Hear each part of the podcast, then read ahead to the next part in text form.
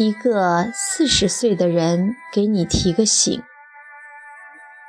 我马上就到不惑之年，或许我的人生已经过了一半。回顾了一下走过的路，觉得有几件事非常重要，希望能给那些正在奔向我这个年龄的年轻人一些启发。读书非常重要，一个善于读书的人，能够完成自我。对学习的需要，通过读书来提升自己，提升了自己，才会遇到更好的人。交往的层面是由自身的素质决定的。你从来不读书，自然结交的大部分是肤浅和物质的人，哪怕遇到更好的人，也会被你吓跑。话不投机半句多，相逢一笑 say goodbye。你是怎样的人，决定了你会有怎样的朋友，也决定了你会有怎样的爱人。学会与孤独相处，孤独其实是一种极高的人生姿态，因为你懂得如何照顾自己的内心需要。总有一天你会明白，不管你多么努力，其实。并没有多少人在意，更多的人只愿意看到结果。你的过程如何艰辛，和他们没什么关系。我曾经辗转几个航班，行李丢失在机场，耗到下半场，再坐大巴去石家庄，不眠不休，早晨八点到九点开始上课，只为对客户的承诺。我觉得自己很伟大，而客户却悠悠地说：“你这么憔悴，真不应该。”我顿时无语。可见，你翻山越岭，无人体会你的辛苦；你振臂高呼，也少有人分享你的喜悦。说到底，人生就是自我。对孤独的一场救赎，你越早学会越好。找到自己真正喜欢的事情。匆匆短暂的一生，如果没有做自己喜欢的事情，岂不是白白忙活了这一遭？做喜欢的事情，才能真正激发自己的潜力，也才能完成生命的使命。有人说：“我想开个花店，那你怎么不去开呢？”又说条件不成熟，那你怎么不去创造条件呢？写不出好文章，我曾经以为自己电脑不够精美；每天不去跑步，我曾经以为是没有跑到喜欢的运动鞋；懒得去旅行，我曾经以为是还没有买到心仪的相机和镜头。给自己找了很多的理由，来当做不去开始某件事的借口，其实就是缺个一咬牙一跺脚的开始。很多事情，只要开始迈出第一步，就根本停不下来。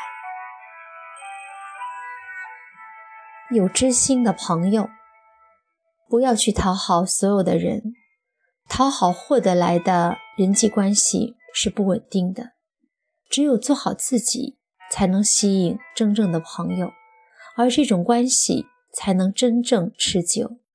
对谁都好的人，注定没什么真朋友；谁都不得罪，也就没原则。同样道理，对谁都爱的人，也就没有真爱。真爱一个人就是，我对世界上的人充满爱，但给你的与众不同。所以，遇到说爱你的人，不必激动万分，没准他对谁都是如此暧昧。爱上一个人，就是会不同，就是会把世界分成别人和你。不要把所有的人都当作朋友，很多关系不必靠得太近。每天接触那么多人，不是每个人都要成为朋友的。很多人就是蜻蜓点水。你好，我叫某某某，很高兴认识你，再见。君子之交淡如水，不必交换隐私，也不必加微信。大部分的恩怨爱恨，都是因为离得太近。近之则不逊，原本客客气气的关系，开始变得阴阳怪气，彼此都不舒服。有距离。才会有尊重。成熟的处理感情上的事情。随着年龄的增长，你必须明白一个道理，就是你谁都占有不了。你喜欢一个人，喜欢到发狂，你也占有不了他。哪怕你疯狂的跟他做爱，第二天穿上衣服，他也还是他，他绝对不会变成你的一部分。每个人都属于他自己，你能做的只有陪伴。任何试图宣布占有对方，都会最终被挫败，沦为感情的囚犯。相爱之后，谁都无法保证不会再遇到更心动的人，更有钱、更好看、更温柔、更符合期待、更懂你。你是缴械投降？还是坚贞不屈呢？所以，爱情绝不仅仅是冲动与激情，而是一份承诺。爱上你，所以对你有承诺，因为这份承诺，在心动也会把心中的荡漾控制的波澜不兴。我觉得这才是成熟的人格。见一个心动的就爱一个，这种人就是滥情了。而滥情的结果，最终就是陷入虚无主义，因为对谁都爱，便无法获得专注的回报，没有这种回报，就谈不到幸福感。接受离开自己的人或物，人岁数大了，也逐渐要有心理准备，接受一些现实，比如父母会衰老，会离去。在这之前，扪心自问，是否有回报养育之恩？不管在外如何春风得意，只要父母健在，回到他们身边，就觉得自己还是个孩子。如果有一天推开父母的门，已经没有熟悉的脸对你微笑，也就意味着这个世界上再也没有人用生命对你无私的爱了。除了父母，朋友也可能会离开你。在人生前进的这条路上，会不断的有老朋友离开你。他们也许跟不上你的步伐，也可能选择了其他的路。不要悲伤，他们一定自有好的归宿。